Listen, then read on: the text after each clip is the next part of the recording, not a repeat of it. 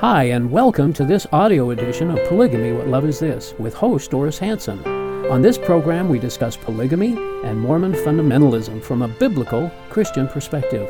We talk about the history of polygamy, its modern day fruit, share stories from people who have escaped polygamy, and talk about current events relating to polygamy.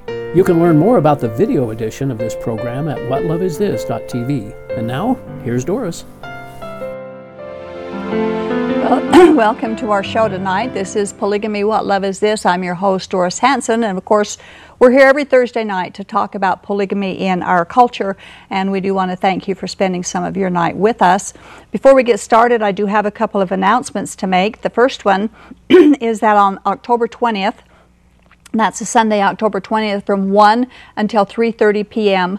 Uh, Grace Community Bible Church is hosting a meeting, uh, which is presented by Stand to Reason. There's going to be two sessions on the topic: relativism. Who are you to tell me what is right and wrong? Should be a very interesting uh, time to sit in and listen to these. Uh, uh, the, to answer that question, there is no registration fee. Uh, you can go to their website, uh, mygrace.us, that's www.mygrace.us, or you can email david at mygrace.us, or you can call 801 572 1011 for more information. That's uh, October 20th, Sunday afternoon from 1 p.m. until 3:30 p.m. at Grace Community Bible Church.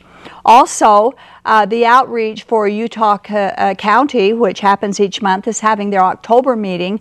For those who are interested in migrating from religion to a loving relationship with Jesus Christ, their next meeting is October 15th. That's next Tuesday, October 15th at 6 p.m.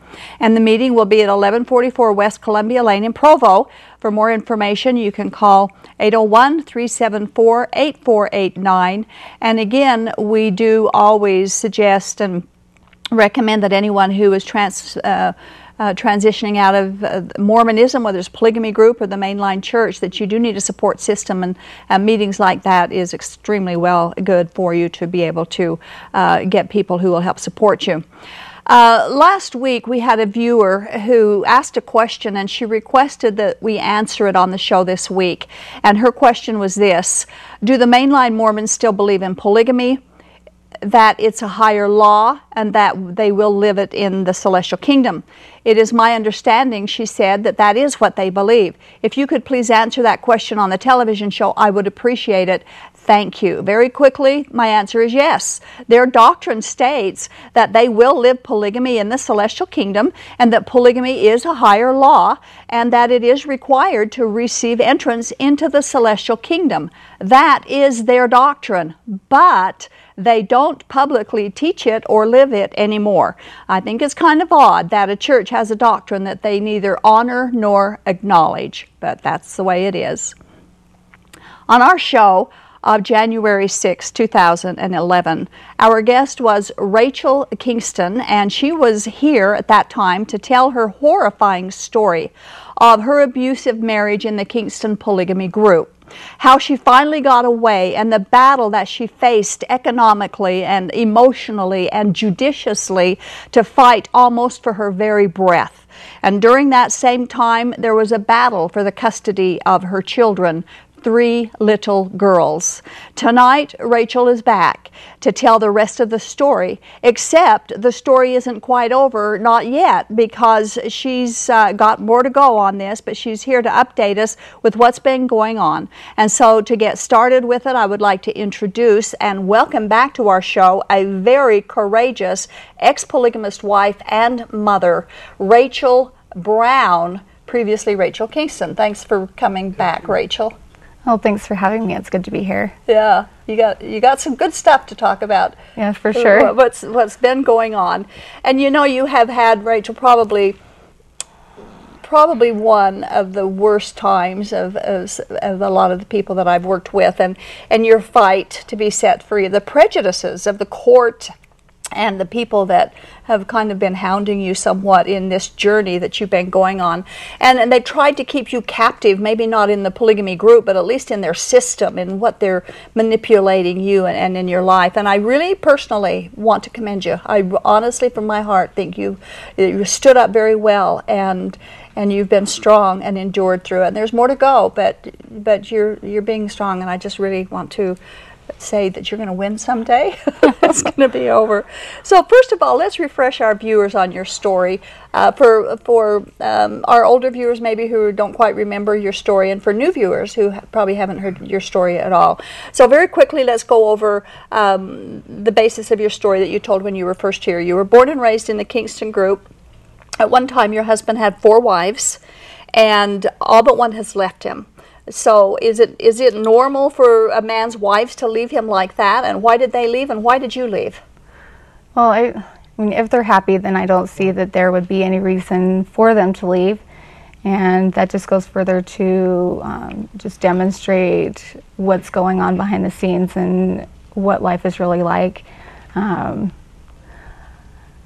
I mean, each of us have uh, uh, actually uh, been a part of uh, a different kind of abuse. I mean, he was more abusive with some than others, and um, was it because of abuse that that three, all three of you left? Absolutely. I, am like I said, if you're if you're happy with how your life is and you're being treated well, someone, I mean, it, that they love you and they actually show that they love you um, especially through their actions, there, mm-hmm. then yeah.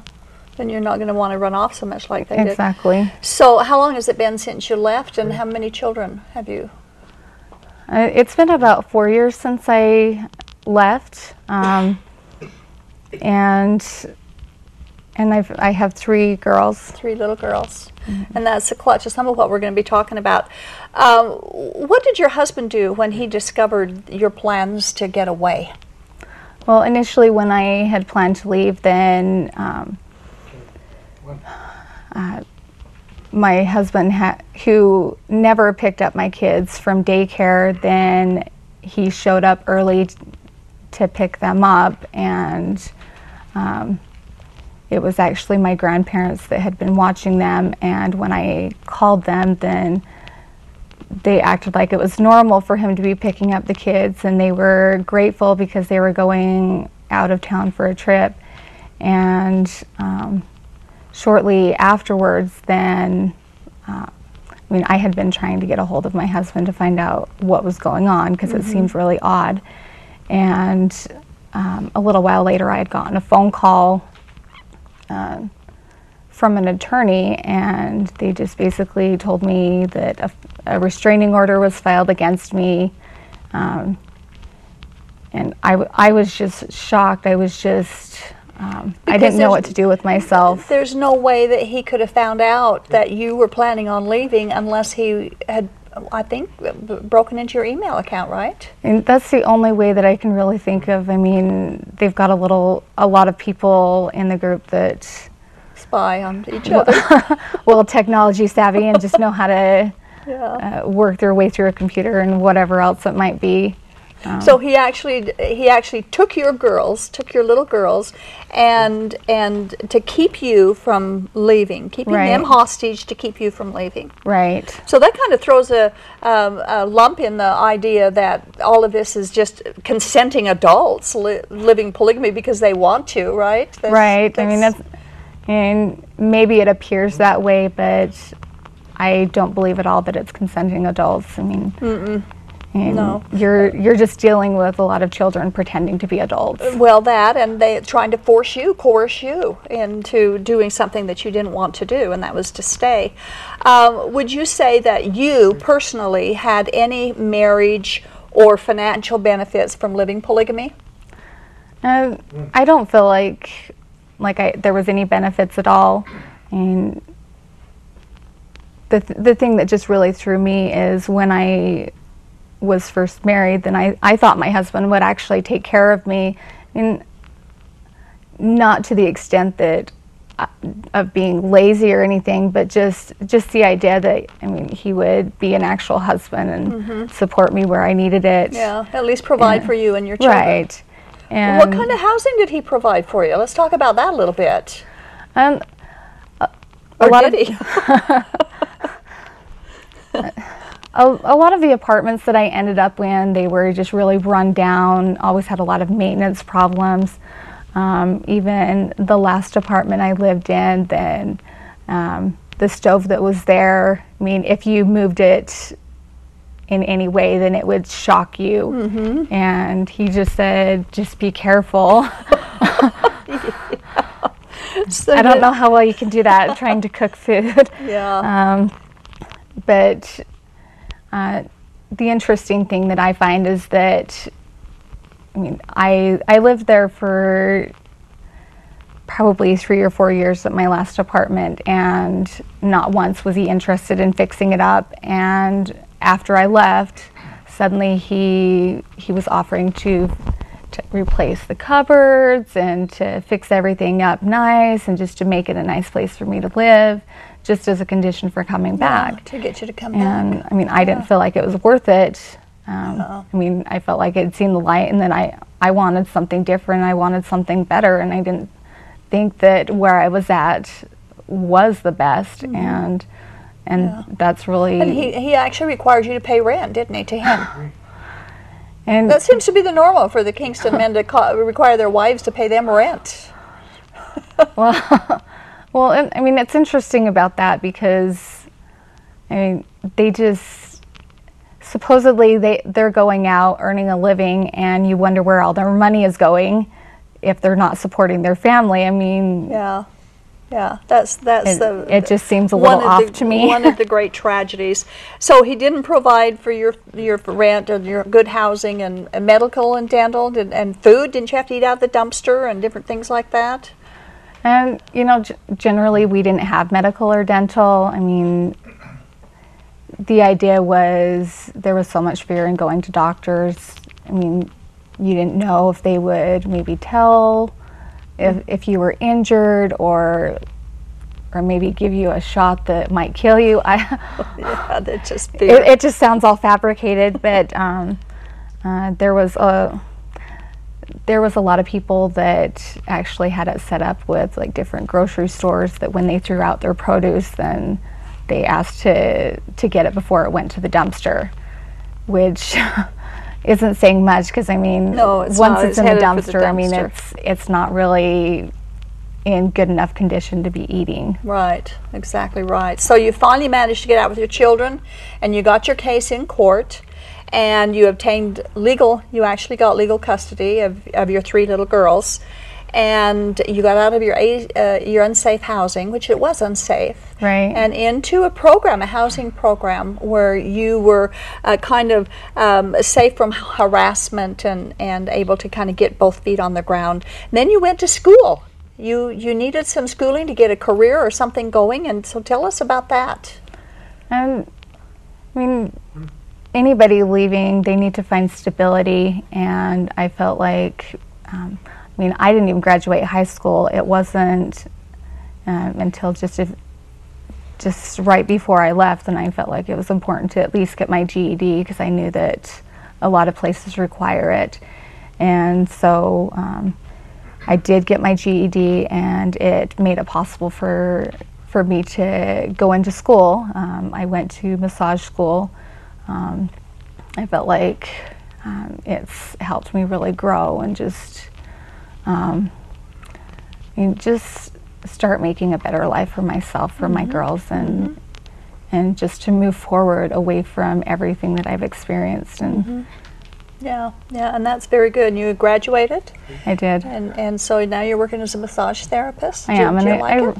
I really love it. I get so much out of it. I, I'm able to help people, and I mean, I can see right in front of me like what I'm doing for them, and that Mm-hmm. I'm able to make a difference for people. That's great. That's wonderful. Um, so let's update your story at this point. Uh, first of all, your husband could afford an attorney. You couldn't. The- Right. the- when all this first began, you, you you you left with absolutely nothing, and Exactly. and your husband and his attorneys they seem to just drag this through court long periods of time to frustrate you, and and of course it, it kept you didn't have money to hire an attorney, and uh, were, then there began a long custody. Uh, battle for your three little girls, which you eventually lost. Right. Would you explain what happened? And the um, the thing that that happened is that when we had gone back to court, then um, there has been issues about uh, the visitation, like the whole time. It's been just a tug of war trying to eh, trying to make it work. It's just been um, a horrible thing to deal with, and so we were going back based on that, um, specifically the summertime, um, and the, right before the hearing, then me and my girls had met with the guardian ad litem, and and she she told me at that time she she says I'm going to recommend to the judge that she does not change custody. Um, and so when we went into court, then I mean that was her recommendation, and and the judge didn't even consider it. I mean, it, it was shocking to a lot of people. And, mm-hmm. I mean, not to say it doesn't happen because I'm sure it does, and of course it happened in my case. But I mean, a lot of people seemed really shocked that mm-hmm. um, mm-hmm. she went against it, and I mean, it just makes me wonder why why would a judge assign a guardian ad litem if it wasn't necessary and if they didn't feel like their opinion mattered? Right, right. Because I mean, reality is, is they're the one that are actually talking to the kids. They're understanding mm-hmm. what they're going through, and and um, and and they go to the place and they see where they're living and they they just they get the the direct input. Yeah, exactly. and she rec- and I was there. I was at the court and so I, I know what you're saying is true and she did recommend that you remain custody and the judge gave three little girls to a polygamous father to live in a polygamy group the custody. And you know what? I seemed like I saw there, and these are the points that, that I made from what I saw there, and, and feel free to, to add your own to this. Uh, the guardian ad litem recommended that you keep the girls. The judge went against that. Um, she gave she gave those three little girls to a known abuser. She knew your husband was abusive. She she was fully aware that he is a part of a polygamous lifestyle. She's fully aware, and she even said so. She even mentioned it in our divorce papers, mm-hmm. and I mean, it, it it just surprises me. I just don't know what to think. I mean, And then another shocking thing is, what do little girls grow up to be in a polygamy group? well, I mean. They grow up to be plural wives, don't Yeah, they? Well, exactly. I mean, you just grow up to to please your husband, please the men, and you really don't have a voice. I mean, you're just expected to just just sit back and do whatever they say, and you're not allowed to speak out. And if you do, I mean, who knows what'll happen? Mm-hmm, I mean, it, it's just terrifying to even think of what they may do. And the judge knows polygamy is illegal. And yet she she gave those little girls I, I don't I don't well, I don't know what to say. I sometimes I just and and she also knew and how many wife how many children the first wife had the the one that is watching your kids now So when we started um, going through, is- initially going through our divorce proceedings, then she had three children, and since then she's had three more. So she's got six little ones. six of her own and She's three got- of yours Exactly, and that, I mean, they, they. I mean, I, I don't know that she could really ever truly love my kids. She could say it all she wants, but I just don't believe that. I mean, you can truly love someone else's kids. And you- and it's you're- just way too many kids in a household, anyway. It, well, it is. It definitely is. Um, and you know, I don't. I really believe that from what everything I saw, that you, the judge did not have the children's interests at heart. She, it sounded like, to, to me, it looked like she was trying to punish you, and the way she could punish you was to take your kids away from you. She didn't consider the best interest of the kid. Now, I know there's a lot of people out there that work with the legal system that probably thinks that I'm up in the night saying something like this, but that happened. I saw it. That happened. Well, the, the thing is, is that I, I tried to reach out to the judge and just um, let her know, like, this is what I've experienced. This is the abuse that I've experienced. This is what I've been through. And I hope that you can consider that in your decision. And she seemed to turn around and make it into that I was retaliating against the court and not doing what they wanted me to do. And and so her comments were like these kids are going to have lots of time with their dad and i mean that it, it just makes me sick because Yeah. i mean polygamy is illegal and whether it's talked about or not there is abuse that goes on and it's not safe And and and whether it's talked about or not, the uh, the the entire case, he was an abuser. I mean, it wasn't a secret from the judge, from the attorneys, from the guardian ad litem, from anybody. He was an abuser. Yeah, even even when we were going um, through our proceedings, then there were actual documents that he admitted to abuse, um, specifically to my son that passed away. And I mean, he admitted to beating him, and there was no consideration. There was a DCFS worker that uh, said that she knew he was an abuser, and she that she wanted to make sure that that that got out. What happened with with that? And you, you know, I just don't know what to think. I mean, from what she told me, I, I thought that there may be actually something done, that there was really someone that was interested in the best interests of my kids and and that, them being safe. And when we had a follow up hearing, then she showed up and there was another caseworker there. She wouldn't say anything about what was going on. She just said it's been turned over to this other casework. He's got it from here. So she wasn't able to follow through and make sure that his abuse was was Yeah, she she wasn't able to do anything further. I mean, I don't know if maybe she was threatened, bought off. I don't know. And it just surprises me. So I and another another point I'd like to make in this too is that he cl- claimed that he couldn't afford child support to to you for when you had custody of the girls. He couldn't have, he claimed he couldn't afford, you know, full child support for the children. And yet he has three more kids and then has yours too. So he added six more kids to his household after he couldn't afford child support for your kids. And you know, surprising enough that um, during our divorce, then suddenly his wages were decreasing. I mean, he claims that it wa it came down to a choice: either he loses job or he takes a pay cut, which I find hard to believe because he works for his dad.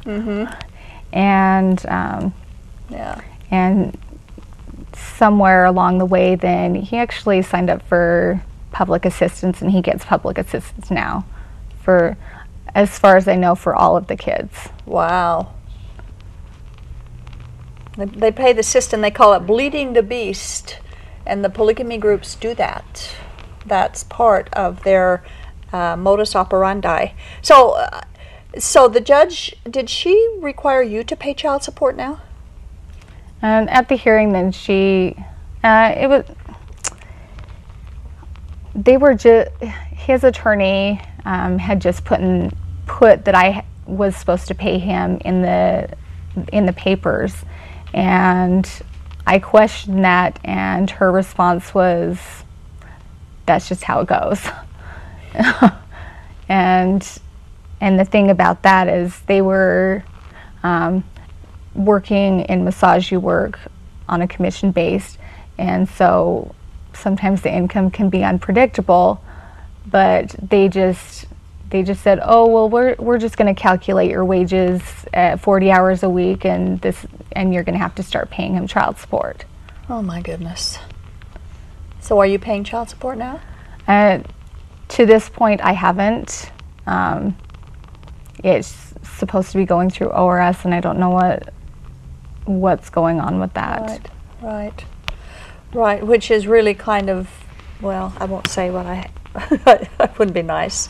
Um, so, do you believe that the judge had your be- the children's best interest at heart when she made that final ruling? Mm, I don't think she even considered it. I I don't don't know that she.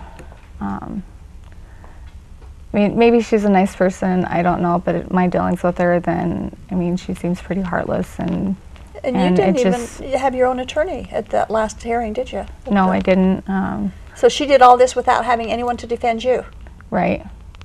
And you know the thing that I found is um, in in the legal system, then it seems like the judge will listen to you if you have an attorney by your side.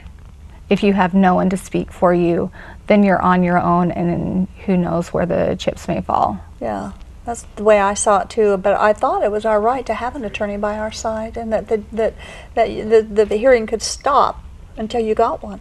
Right. After the custody change was completed, your daughter told a friend at school that she wanted to kill herself. What happened about that?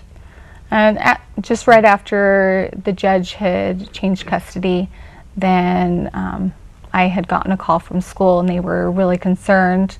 And they says that my daughter had told her friend that um, that she wanted to take a knife to school and she wanted to kill herself. She wanted to do it in front of everybody so that everyone could watch and basically see how miserable she was. And um, when we went back to court after that, then I, mean, I, I, I asked the judge. Um, it would be.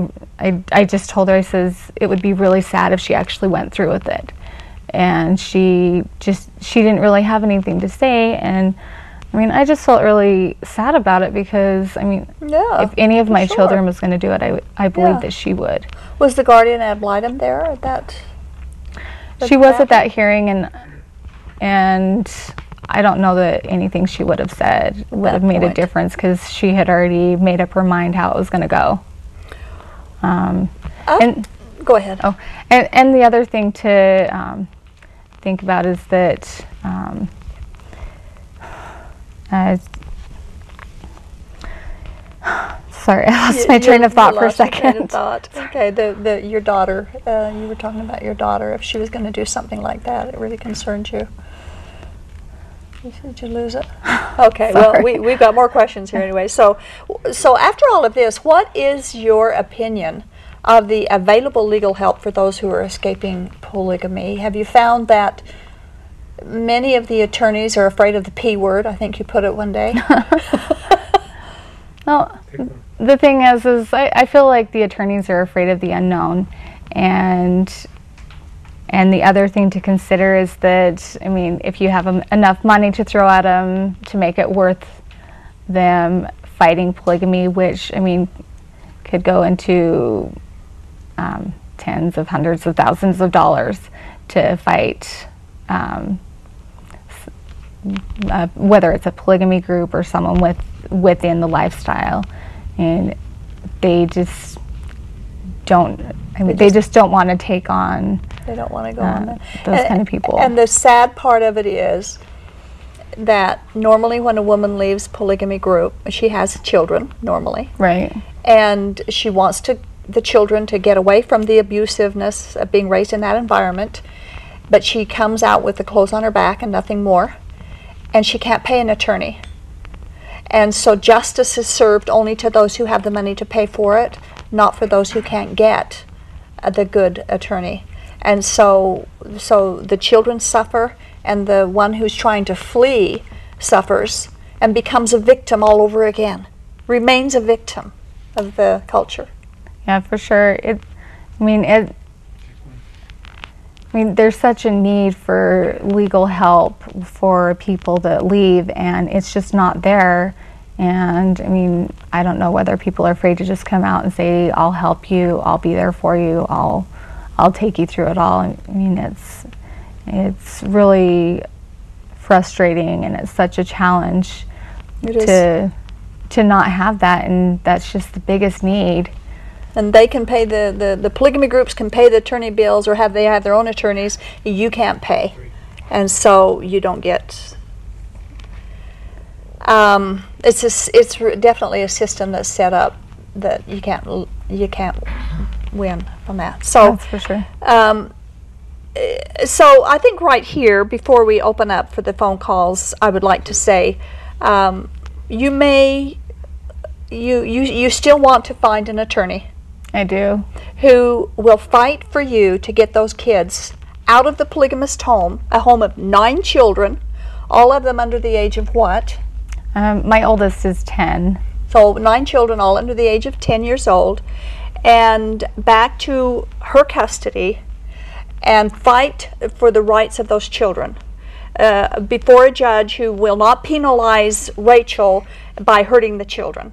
And um, the, the injustice in this is, and, and, and I'd like to say this and see if this fits. When a woman leaves a polygamy group, when when they're when they're raised in polygamy, they believe that anything they're taught that anything outside of the polygamy group is corrupt, it is bad. It, any all outsiders are bad, including the court systems, obviously. And they're also taught that they're not required to obey the law. They're above the law. So they don't have to keep the law. That's what people that's what we're taught in the polygamy groups. And females especially are supposed to uh, to obey the man, the male, the father, then the husband, the leader of the group are all male. They're after all they're going to be future gods, you know. and and you've got to learn how to submit and surrender to these men and to their authority no matter how unjust it is. So when they leave, when you leave the polygamy situation, uh, when you first get out, you're still brainwashed. It takes a lot of of work and a, a lot of, of unlearning a lot of things in order to even have the courage to, to speak out and to know what you're speaking out for. Would you say that was pretty good analyze of analogy of what it's like? I, I would say that's pretty accurate, and you know, I don't think that you can ever um, completely get rid of all you've experienced. I mean, um, the mental and emotional trauma will always be there. It's just a matter of of, of learning how to work through it and being able to be free of it, um, because it can o- it can only hold you back if you do nothing.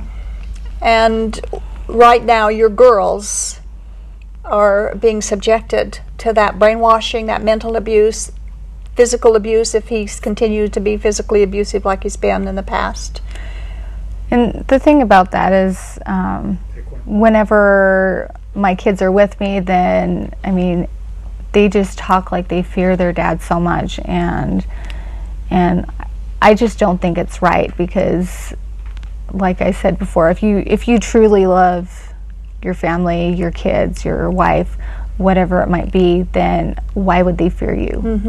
Exactly. I mean, they are scared to death. yeah. The, uh, respect is different than fear. Exactly. And they and respect, of course, we would think. Well, I think we we need to open up the telephones right now. Um, our telephone number is 801-973-8820, 801-973-TV20. Give us a call if you'd like to be part of this conversation and ask uh, myself or Rachel some questions or make your comments. We'd love to hear from you. Um, and while we're waiting for the phone calls to come in, we have our message to show you.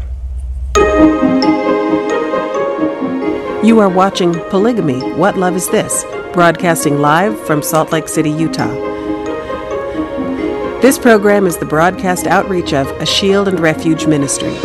Shield and Refuge is a point of first contact for Mormon fundamentalists who question the doctrines of the religion or who are actively seeking for an opportunity to escape the polygamist lifestyle.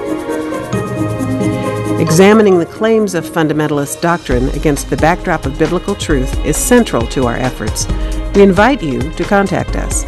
Call toll free at 877 425 9993 or email us at tv at aboutpolygamy.com. We want you to know that we've made available to you some outstanding resources free of charge. You will find them at our website, www.whatloveisthis.tv. There you will find the DVD Lifting the Veil of Polygamy, which documents the real life stories told firsthand of those who were lifted out of the culture of polygamy through the power and love of Jesus Christ. Also, free of charge to you is the booklet Is Polygamy Biblical? It explores plural marriage in the context of God's Word and answers questions like Did God ever command polygamy? Is it part of God's plan? While you are at our website, make sure to take advantage of the archived episodes of this program, which can stream on demand directly to your computer. There are more than 100 shows to choose from. And if someone you know is unable to view this program via live broadcast, recommend that they visit this same website every Thursday at 8 p.m. Mountain Time to watch this show through live streaming video. Simply follow the links to the live streaming video page. If you are watching live tonight, we invite you to call us as we open our phone lines. The number is 801 973 TV20. That's 801 973 8820.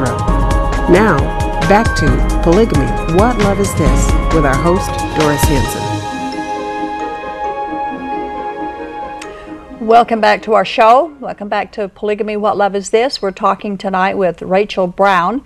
She uh, is an ex polygamist wife out of the Kingston Polygamy Group, and we've been talking about her story before she left, how she got out, and what has happened in her life and in her children's lives after she left and after she got out.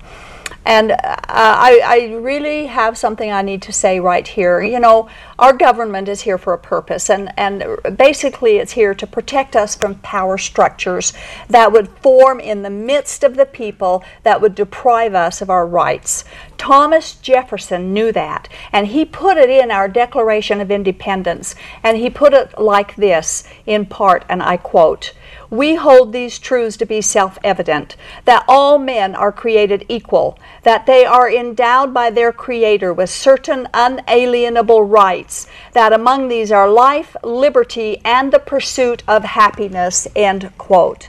May I say that the governments of the polygamous states of Utah and Arizona and surrounding areas that incubate polygamists do not secure the rights of their citizens who are born in polygamy groups as slaves to their abusive system of raising little girls to become their automatons. Automatons. they're brainwashed and they're subject to their autocratic whims and their destructive decrees. What a shame it is that the freedoms of our citizens are tarnished and have become such an ugly and abusive and, yes, a barbaric system where the courts won't even allow the word polygamy to be used in a divorce where polygamy was present in the marriage. Yes, I've seen that too. What a sham when a judge, a female judge, gives custody of three little girls to the man who will raise those little girls to accept polygamy as their eternal duty. You know, many folks are wondering where are the feminists now?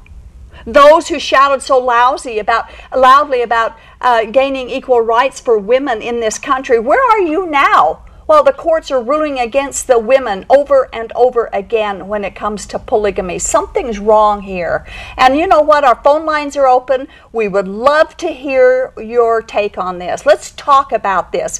How can Rachel get a good attorney? Someone who will come to bat for her, even though she doesn't have the money to pay. I thought justice was blind. Or do they count the gold coins? You know, she needs to get those kids back. And we really are putting a challenge out right now. Is there somebody that really would like to do something, humanitarian effort going on here, uh, that she can get those little girls away from her abusive uh, ex husband, polygamist husband? Okay, we've got some calls coming in. I guess maybe we ought to take them. okay, we have Jeff calling from Salt Lake City. Hello, Jeff. Hi, Jeff. How are you? I'm, I'm very good, thank you. You're on the air. I'm doing well. I just watching the show. I've called before and watched the show before. We were just down in southern Utah, so we're Midwesterners, and we decided to go over to Hildale and Colorado City to just look at it. And it is um, extremely bizarre, extremely unusual, and I see these little kids knee-high to the bottom doorstep, walking around with the prairie dresses, and uh, it's something that it just I don't even know how to explain it. It it almost needs to be dismantled. they need to send people in there and take those children away. Um, it's not normal. Um, it's unusual. It looks like poverty. Um, we did not get followed when we were through there. We spent about 40 minutes driving through the streets just to look at it because I wanted to see this place after I moved to Salt Lake City. And I talked to other people who said they've been followed by people and asked to leave and so on. I'm just curious as to why you guys think that the government doesn't go in and do something about this. Well, they tried. uh, You know, they've tried to do that in the 50s. They went in and did take all the kids, and then in, in 2008 they went down in Eldorado and took all the kids there. But, but I don't really, you know, I'm not sure that that's the answer. They ended up bringing the kids back, and it caused a lot of trouble and trauma and and problem. Um, they have to have a better plan than that, and that's one of the reasons we do the show because we we feel like that if we can get the information out there and people are educated on what is really going on in polygamy, that it isn't just a matter of consenting adults. Just from hearing Rachel's story and seeing those kids wandering around, um, it's not consenting adults, and I think that that's where the public is is has been fooled. They think it is, but it isn't. It has to do with the children. There may be some consenting adults, but children don't get that choice. No, they And don't. if, if you go to other situations in the country, whether it would be, I, I won't even go into the different things that children are exposed to, it'd be it removed from it by child services and so on. Um, it amazes me that this exists. I understand that the children will be traumatized because children will, will cling to the parents, but it's it's it's unhealthy, and it's it amazes me that it's existing in the year 2010 Well, um, and past. you there know? hasn't there hasn't been enough pressure put on our government. That's the whole thing. There's been more pressure put from the polygamous side on the government than there is from the, the people who would be uh, more for the justice side, and and so the government's responding um to the the pressure from the polygamous side, and that's what they're getting. Well, I, I it's sad, and I and not being from here, the whole area is pretty much revolves around the whole thing. And even the Mormon Church itself, in my opinion, even though they claim they're not running and behaving in the polygamous fashion, I hear it's still written in the books, and Yeah. um, it's all part of the same thing, and it's a real problem. Um, I feel very sorry for the children. I guess is my biggest. Um, Well, and we do too. And thank you for your concern, Jeff, and thank you for your call. Okay, good luck, guys. Thank you. Mm, Bye Good night. Okay, Leanne calling from Clinton. Hello, Leanne. Yes. You're on the air, Leanne. What's your question? Hi, Doris. Hello. What's your question? Um, I was just wondering, what town was the court held in? It was held in Salt Lake, wasn't it? It was in Salt Lake. It was in Salt Lake City. Mm-hmm. And who was the judge over, that was presiding over the court case? Um, Can, can you give out her name? Because it is, it is, uh, It's, it's public information. We realize that. right. you know, although it's public It would information, be, her position would be voted on by the public, correct? Yes.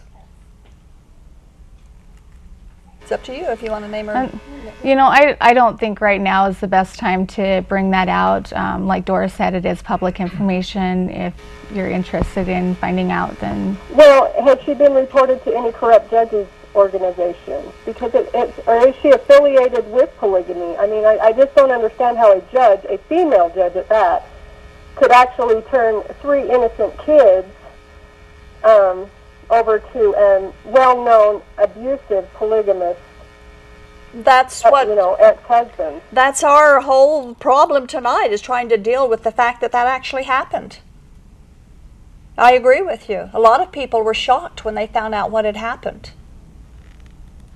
Well, I think I think a judge need I, I, people need to be aware of who they're voting in as judges and the types of decisions that they're making, um, especially in cases such as this. Mm-hmm. Yeah, I agree with you. I, I think anything that she can do, if it were me in, in, in her shoes, I would do everything I could to make sure her name got out and, and the types of decisions that she was making.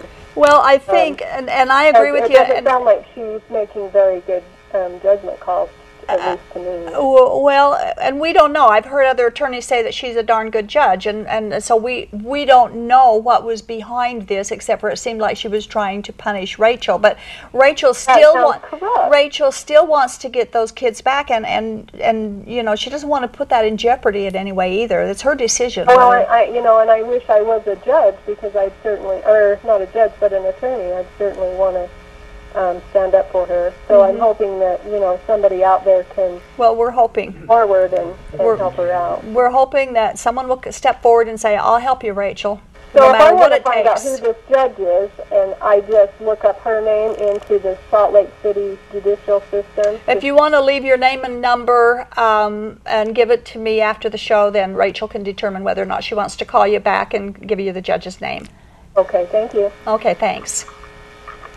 Okay, we have Josh calling from Monticello. Hello, Josh. Yep. Yes, you're on the air.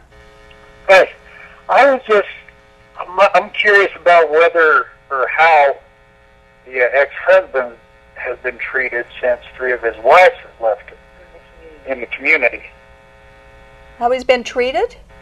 Do the other men, I mean, is he being ridiculed by the other men because three of his wives have, left him, or is that part of what's motivating him to fight so hard for this?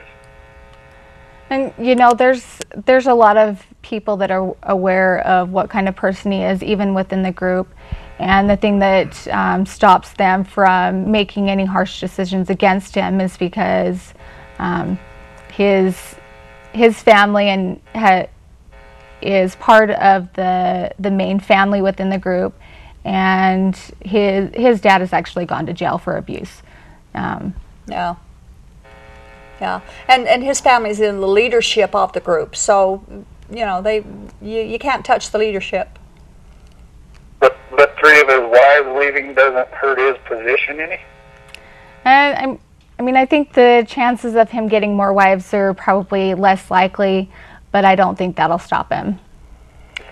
You know to, to, you, to understand that what your question you would have to understand the, the workings inner workings of polygamy groups. Um, uh, the, the, if somebody walks away or leaves the system it's their fault. It's not the fault of the system or the people in the group. It's the fault of the person who's leaving. Okay, yeah. That, I understand that. yeah that's the way it works so the, maybe um, maybe it's the women's fault for leaving rather than his fault for beating them up Yeah, so, so they, they just have Hmm? a totally backwards view of reality. Life, liberty, and the pursuit of happiness is not something the polygamy groups get to enjoy.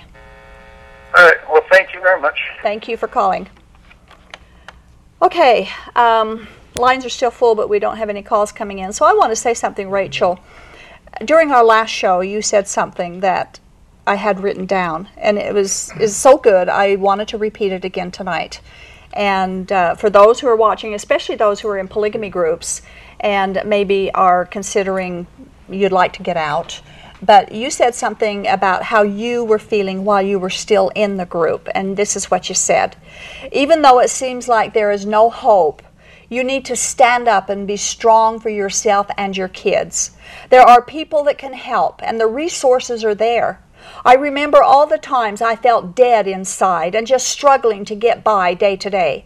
Since I have left, I have learned more about myself and what life is all about. I wish I could take all those years I lost back. I'm taking the stand for my kids so they don't have to struggle in the same ways I did. Does that advice still remain? As do you still feel that way? Absolutely. The the thing that um, you need to realize in in in leaving that kind of lifestyle, I mean it. I mean it takes a lot for you to realize that you deserve more, and that your your life is worth it, and that your kids' life is worth it enough to get away from the abuse and find something better. Find something better. Uh, so, it, would you still say that to somebody watching the show tonight who maybe you're thinking, I want to get out, but I don't dare, or I, I can't leave, my only chance for heaven by leaving, or whatever other reason it might be? Absolutely. I think that uh, there's a lot of resources out there that c- that are familiar enough with what goes on when you do leave that kind of lifestyle. And I mean, there are people out there that will help you uh, just to start over again. Absolutely will. And you said that you felt dead inside. You said, I felt dead inside, just struggling to get by day by day. Do you still feel dead inside now that you're out? Not to the same extent that I did before. Um, the thing that makes me still feel that way is that I mean, it just makes me sick that my kids are forced to suffer that mm-hmm. lifestyle. Yeah. And I, I'm just helpless on what I can do. And, and I have little to no control over it. and, and, and it is painful. Although I, I've, I've seen a huge difference in you myself since you did get out. I don't think you're as dead inside as you're just hurting now for your kids. Yeah, absolutely. I think would be a better way to say it. Okay, we have an off the air question. Is there a fund set up where people can donate to help hire a lawyer? Uh, we have uh, our our organization, a Shield and Refuge Ministry, helps people leave polygamy, and we have a fund set up um, for we call it the Hagar's Fund, and it helps people who want to get out and they need uh, and they ask, come to us for help, and um, we could we could set up a certain thing like that if people wanted to donate specifically to the legal fund for Rachel. We'd be happy to take that. It's uh, tax deductible. We do have send out receipts for tax deductions, and so yes, we certainly do do that. Um, we have line one. Candy is calling from Logan.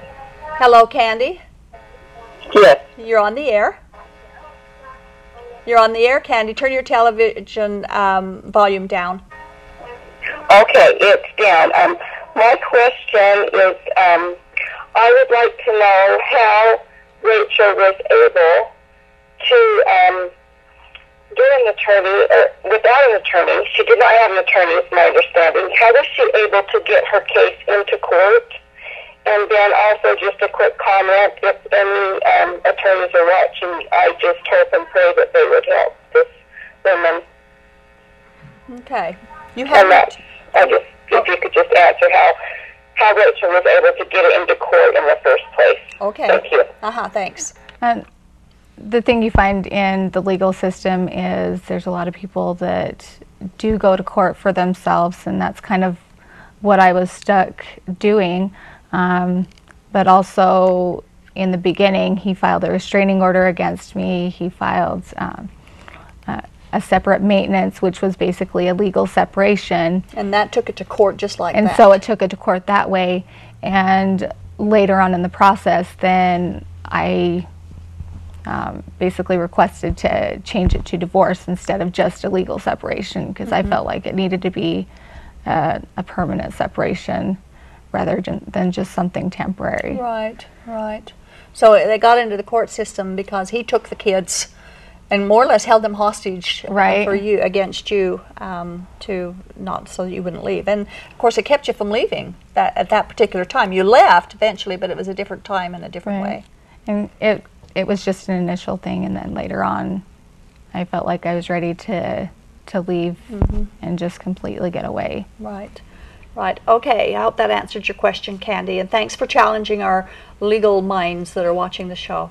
Um, line three, we have Mike calling from Salt Lake City. Hello, Mike. Hi, Doris. It's Mike. Hello, Mike. You're on the air. I wish that she would reconsider naming the judge, and I'll tell you why. There's a general election coming up. Yeah. If the judge's name were out there, people could check no, do not retain this person. I agree with Leanne from Clinton. I wish Rachel would reconsider. And by the way, she's a lot stronger right now than she was when she first left, when she sat in my office. You know who I am. Yeah, I know who you are, and and you're right. I Hurt just, and terrified. She's grown a lot. I think she needs to buck up and spill the name of the judge so we can get rid of the judge. okay, Start from the top down. okay. She's hearing you. Thanks, Doris. Talk to you soon. okay, thank you, Mike. Good night. I don't know if you remember when we met him, but I, I do. You know that. I don't know that I feel comfortable saying it on the air, but if, if you do call in or email or whatever it might be, then then I have no problem giving you the name of the judge. okay, so that's Rachel's. It's it's her story. She gets to say that. Um, when you when you first entered into polygamy, um, of course you were raised believing that's the culture. That's what you did. Did you know it was against the law at the time that you went into it yourself?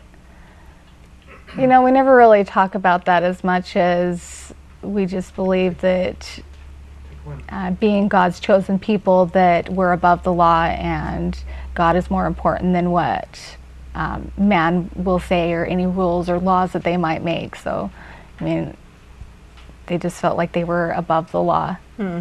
Interesting.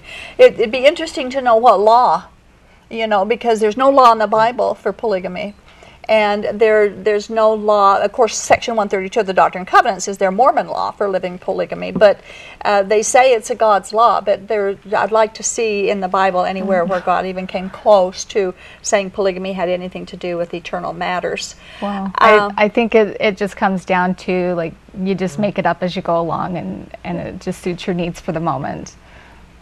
Yeah, polygamy suits their needs from the beginning. Absolutely. It's, it says. Okay. Um, when your polygamous experience first started uh, to become so abusive, uh, you were lonely and one sided as far as the benefits. What did you think? Did you think this married life was a horrible thing? Uh, initially, I didn't know what to expect. I mean, I, like I mentioned before, then I felt then um, I had the illusion that my husband would be there for me and support me, not just financially, but emotionally and um, it, it's interesting as you go along.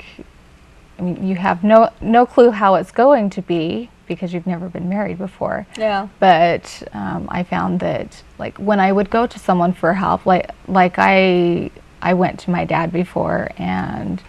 Um, he just basically told me he's your husband. He can do whatever he wants. He he's their dad. He can do whatever he wants. Yeah. And I mean, I was just shocked, and it just comes down to um, why say anything at all? They're just going to tell you the same thing. Yeah. Just do as your husband yeah, says. You're not heard. You're not heard at all. Well, thank you, Rachel. Um, I appreciate you coming again tonight. We will have challenged the legal community. We hope that they heard, and we'll see what happens. And as far as the judge goes, we'll see what happens with that too we always pray that the biblical truths which we present each week on this show will be taken seriously and that our viewers will recognize this culture has been caught in the trap Jesus warned us against false prophets, false teachers, and unbiblical doctrine. The simplicity of the true gospel of Jesus Christ is a stumbling stone for polygamists who are working so hard to be worthy of eternal life. It's illogical for them that such a great thing as heaven could possibly be a free gift, something that that valuable surely must come at a high price. Well, it does come at a high price. It was bought and paid for already by Jesus Christ on the cross. I was always taught that God's laws was our key to heaven. If we finally succeeded in, in being a keeper of all of His commandments, we had made it. But God gave us laws not as a goal for perfection, but as a standard to prove that none of us can keep His commandments so that we would turn to God through Jesus and ask for mercy and grace. The biblical law is like a mirror. We look into into the mirror to see where our faces are dirty, but we don't use the mirror to clean us up. God's law reveals our sinfulness, but it's the blood of Jesus Christ that cleanses and cleans us up and pays our price of our sin. You know, we cannot use religious laws to climb up into heaven because we fail, and one failure is one failure too many. So reject all the do's and all the don'ts of religious law and turn in full faith to Jesus Christ for your eternal life. That's the only way you'll get there. Keeping commandments can never accomplish what's already been done for us, and that is that Jesus bought and paid the price for our eternal life. Already, already done. We take it as a free gift or we lose it. And if you lose it, then you lose eternal life, and that's forever. Don't let that happen. Good night. This has been the audio podcast edition of Polygamy What Love Is This? This program is a production of a Shield and Refuge Ministry and Main Street Church of Brigham City. You can view current and past video episodes as well as download audio episodes of this program at whatloveisthis.tv. If you or someone you know is in need of assistance in leaving a polygamous situation, please contact us. We are here to help. All of our contact information can be found at shieldandrefuge.org or call us at 877 425 9993. If you have any questions or comments about this or any of our other programs, we'd love to hear from you. Write us at email at whatloveisthis.tv. Thanks for listening, and we hope you'll join us again.